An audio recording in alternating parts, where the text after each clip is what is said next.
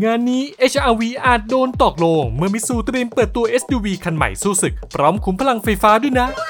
ทุกกำลังใจจากคุณผู้ชมมีความหมายเพียงแค่กด subscribe ติดตามพวกเราที่สุดรีวิวนะครับ รถในกลุ่ม B-SUV ถือเป็นหนึ่งใน segment ที่หลาย ๆ ค่ายต้องมีอยู่ในคอลเลกชันแต่กลับมีค่ายรถจากญี่ปุ่นอยู่ค่ายหนึ่งที่ดันไม่ได้มีรถในกลุ่มนี้ขายกับเขาด้วยสิ แต่อย่างว่าเวลาเปลี่ยนคนก็เปลี่ยน เพราะล่าสุดแววๆมาว่าค่ายญี่ปุ่นยักษ์ใหญ่อย่างมิ t ูบิชิเตรียมปล่อยรถคันใหม่กะเสยมัดฮุกนกคุกแข่งในสนามแบบเทหมดหน้าตัก งานนี้ที่สุดขออาสาพาทุกคนไปส่องรถคันนี้กันแบบจอดลึกส่วนจะปังหรือจะแป๊กขอให้แฟนๆทุกคนเป็นผู้ตัดสินกันแล้วนะครับ แน่นอนว่าหนึ่งในจุดขายของรถ BSUV รุ่นใหม่ๆ คือดีไซน์ภายนอกที่ต้องมาพร้อมกับความสวยเก๋และดูดีสไตล์โมเดิร์น พื่อมัดใจกลุ่มลูกค้าวัยรุ่นที่ต้องการรถ SUV ขนาดกระทัดรัดในปัจจุบัน ซึ่งหลังจากมิซูบิชิได้เปิดตัว concept car ในงานเวียดนามมอเตอร์โชว์เป็นเมื่อปลายปี 2022 ที่ผ่านมา ล่าสุดเว็บไซต์ยานยนต์ thể thao và văn hóa ได้เผยภาพรถ Mitsubishi XFC คลุมลายพรางทั้งคันวิ่งทดสอบบนถนนในเวียดนาม แต่หากสังเกตดีๆ จะเห็นว่าทรวดทรงองค์เอวของเจ้ารถคันนี้แทบไม่ต่างจากรถต้นแบบเธอยังคงกลิ่นอายความเป็น Mitsubishi แบบเต็มสตีม ตั้งแต่กระจังหน้าทรง Dynamic Shieldพร้อมตอกย้ำความเป็น Mitsubishi ด้วยโลโก้ประจำค่ายสีเงินตรงกลาง ไฟหน้า LED ทรง L shape ไฟ Daytime Running Light แบบ LED ใต้ชุดโคมไฟหน้า ตบท้ายด้วยล้ออัลลอยลาย5ก้านที่น่าจะเป็นล้อปัดเงาตามสมัยนิยม หากใครยังจินตนาการไม่ออกก็ไม่เป็นไร เพราะเรามีรูปหลุดจากสิทธิบัตรที่ทางค่ายเขาจดทะเบียนในประเทศอินโดนีเซียมาให้ดูกันแบบเต็ม 2 ตา จากรูปจะเห็นได้ว่า ตัวรถออกไปทางสปอร์ตมากกว่าบึกบึนอย่างที่เคยเป็น โดยเฉพาะเส้นสายด้านข้างตัวรถ ที่ออกแบบมาได้ฉบเฉี่ยวเหมาะกับวัยรุ่นยุคนี้สุดๆ ไม่ว่าจะเป็นการปรับบานกระจกที่เสาสีท้ายรถให้เล็กลงกว่าเดิม แต่ยังเพิ่มความพิเศษบริเวณด้านหลังด้วยการออกแบบไฟท้ายคล้ายรูปตัวทีแนวนอน ไม่ได้เป็นแบบ LED บาร์ลากซ้ายจรดขวาแบบรถทั่วไป นอกจากนี้ทางค่ายเขายังเล่นออกแบบกันชนหลัง ให้สมมาตรกับกันชนหน้า โดยจะเป็นช่องหกเหลี่ยม 2 ช่องต้องใช้กันชนด้านล่างที่มีขนาดพอดิบพอดี และถือเป็นเอกลักษณ์ที่โดดเด่นแบบสุดๆ ที่น่าสนใจคือเส้นสายบนหลังคาที่คล้ายกับรูปทรงของขวดรูปชมพู่ในห้องทดลอง ซึ่งเราคาดว่าลวดลายเหล่านี้ อาจจะเป็นเพียงแค่ดีไซน์ของรถต้นแบบเท่านั้น เพราะหากว่ากันตามฟังก์ชัน ถ้าหลังคาซันรูฟมีดีไซน์แบบนี้อาจจะดูขัดกับการใช้งานไปสักหน่อย อีกจุดที่น่าสนใจไม่แพ้กันคือไฟเบรกดวงที่ 3 ตรงสปอยเลอร์หลัง ที่เป็นแถบเส้นคั่นตรงกลางสปอยเลอร์หลังคาที่ดูกลมกลืนดีไซน์กับตัวรถได้แบบเนียนๆ เท่านั้นยังไม่พอเราก็ต้องขอบคุณช่อง s i g i Media Net Pictures จาก YouTube ที่เผยคลิปรถ XFC คุมลายพรางวิ่งทดสอบบนถนนแห่งหนึ่งในอินโดนีเซีย แม้ว่าณวันที่เราทำคลิปนี้จะยังไม่มีข้อมูลตัวเลขเป๊ะๆของขนาดมิติตัวรถเจ้า XFC แต่ก็พอจะคาดการณ์จากคลิปนี้ได้ว่า มิติตัวถังภายนอก จะมีขนาดเล็กกว่า Expander เล็กน้อย และคาดว่าน่าจะมีขนาดใกล้เคียงกับรถยนต์ในกลุ่มเดียวกัน อย่าง Honda HR-V หรือ Nissan Kicks ก่อนที่เราจะพาไปเจาะลึกขุมพลังเด็ด อย่าลืมฝากแวะกดติดตาม Subscribe กดไลค์เป็นกำลังใจในการทำคลิปให้พวกเราด้วยนะครับ ขุมพลังนอกจากรูปจดสิทธิบัตรและคลิปเด็ดที่เราได้แชร์ไป ทางคุณทาคาโอะ คาโตะ ประธานและ CEO ของ Mitsubishi Motors ก็ได้ออกมา confirm แล้ว ว่าทางค่ายมีแผนจะเปิดตัวรถยนต์รุ่นใหม่ในภูมิภาคอาเซียนที่ใช้ขุมพลังไฟฟ้า และส่งออกยานยนต์เหล่านี้ออกไปขายนอกภูมิภาคด้วยเช่นกัน ซึ่งเราหวังว่ารถคันนี้จะไม่ใช่แค่โมเดลที่ขายแค่ในอาเซียน แต่จะเป็นโมเดลที่สามารถออกไปแข่งขันในระดับโลกได้ เช่นเดียวกับรถยนต์รุ่นขายดี อย่าง Xpander Crossover MPV หากวิเคราะห์จากคำพูดของคุณทาคาโอะดีๆ จะเห็นว่า keyword ในประโยคนี้คือ Xpander มันก็ยิ่งดูสมเหตุสมผลเข้าไปใหญ่ ที่ทางมิซูจะผลิต XFC ด้วยการใช้ขุมพลังแบบเดียวกับรถครอบครัวเจ็ดที่นั่งอย่าง expander ซึ่งขุมพลังใน Xpander และ Xpander Cross ที่ขายในปัจจุบัน จะมาพร้อมกับเครื่องยนต์เบนซิน 1.5 ลิตร รหัส 4A91 ให้กำลังสูงสุด 105 แรงม้าที่ 6,000 รอบต่อนาทีแรงบิด 141 นิวตันเมตรที่ 6,000 รอบต่อนาที พร้อมเกียร์อัตโนมัติ CVT จากค่าย Aisin และหากย้อนกลับไปเมื่อวันที่ 10 มีนาคม 2023 ที่ผ่านมา ทางมิตซูบิชิเคยประกาศกร้าวไว้ว่า ทางค่ายกำลังวางแผนลับระยะกลาง Challenge 2025 ที่เน้นการผลิตรถยนต์ไฟฟ้า ตั้งแต่รถไฮบริด HEV Plug-in Hybrid PHEV และไฟฟ้าล้วน BEV แถมล่าสุดก็แว่วๆมา ว่าภายในปี 2024 พี่มิตซูก็เตรียมใส่เกียร์เดินหน้าเปิดตัว Expander เวอร์ชัน Hybrid HEV อีกด้วย ไม่แน่นะ น้องใหม่ XFC คันนี้ อาจมีลุ้นได้ใช้คุมพลังลูกผสมแบบเดียวกันก็เป็นได้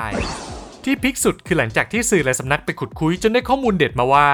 ในอนาคต XFC จะมีรุ่น Plug-in Hybrid PHEV ออกมาขายกับเขาด้วย โดยเว็บไซต์ยานยนต์จากอินโดนีเซียเจ้าเก่าอย่าง Auto Industria ได้ออกมาเปิดเผยว่าในช่วงแรกที่เปิดตัว XFC จะยังไม่มีรุ่น PHEV แต่จะเปิดตัวตามมาในภายหลัง ดีไซน์ภายใน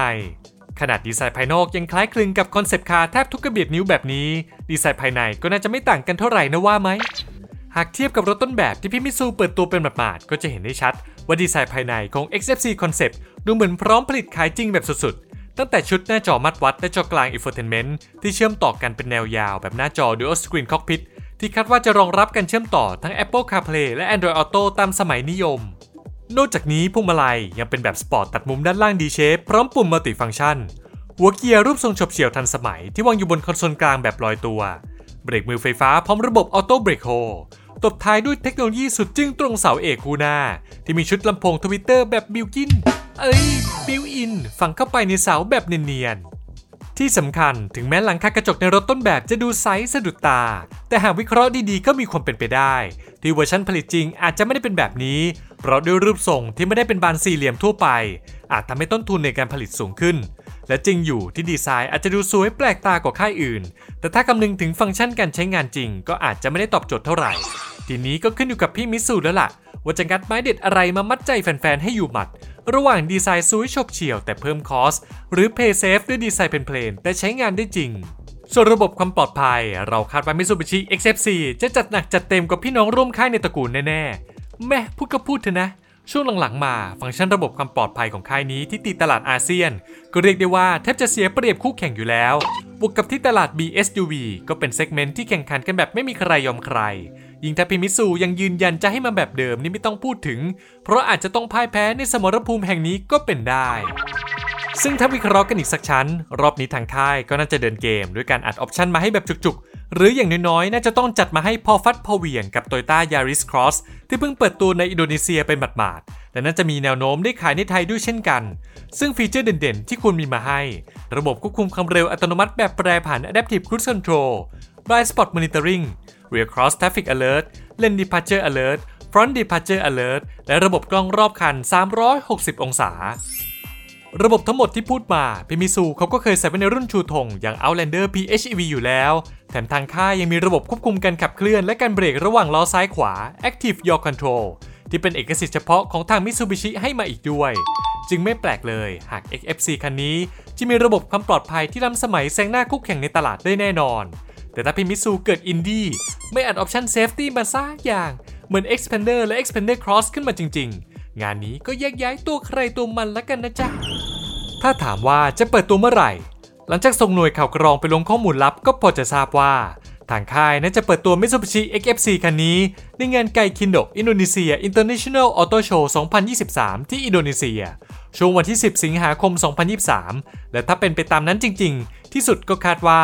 ชาวไทยน่าจะได้ยนต์ชมรถคันจริงอย่างเร็วที่สุด น่าจะเป็นช่วง Motor Expo ช่วงเดือนธันวาคมปลายปีนี้ และน่าจะได้วางขายกันจริง ๆ ในช่วงครึ่งปีแรกของปี 2024 หากยังจำกันได้เมื่อช่วงต้นเดือนมีนาคม 2023 ที่ผ่านมา คุณเออิอิชิโคอิโตะกรรมการผู้จัดการบริษัทมิตซูบิชิมอเตอร์สประเทศไทย ยังกล่าวในงานมอเตอร์โชว์ไว้ว่า ตั้งแต่ปี 2024 เป็นต้นไป ทางค่ายจะเปิดตัวระบบขับเคลื่อนไฟฟ้าในรถยนต์ทุกรุ่นที่ขายในไทย ซึ่งหาก XFC เข้ามาตีตลาดบ้านเราจริง ไม่แน่นะ เราอาจมีโอกาสได้เห็นรุ่นเครื่องยนต์ HEV และ PHEV อย่างที่คิดไว้ก็เป็นได้ ส่วน XFC จะได้ประกอบโรงงานที่ไทยด้วยไหม อันนี้อาจจะต้องมารอลุ้นกันอีกทีนะจ๊ะ หากพูดถึงมิ t ซูบิชิหลายคนก็น่าจะมีภาพจำเป็นรถกระบะไทรทันและรถจิ๋วไซส์มินิ อย่างมีราชกับ e t r a s h แน่ๆ แต่กลับมาปีนี้พี่มิตซูก็ขอเดินเกมใหม่ โดยการส่งรถ SUV เข้ามาห้ำหั่นคู่แข่ง อย่าง Honda HR-V และ Toyota Corolla Cross หลังจากปล่อยให้ค่ายอื่นโขกสับแย่งยอดกันมานานหลายปี บอกเลยงานนี้ดูเดือดแน่ๆ และคุณล่ะครับ คิดว่า XFC คันนี้ควรค่าแก่การรอไหมและจะสู้ค่ายอื่นได้หรือเปล่า มาร่วมคอมเมนต์เป็นกำลังใจให้พี่มิตซูได้ใต้คลิปนี้เลย อย่าลืมกดปุ่มติดตามที่สุดได้ทุกช่องทาง เพื่อเป็นกำลังใจ และให้ไม่พลาดข่าวรถสำคัญจากพวกเราสำหรับวันนี้ขอลาไปก่อน สวัสดีครับ thank you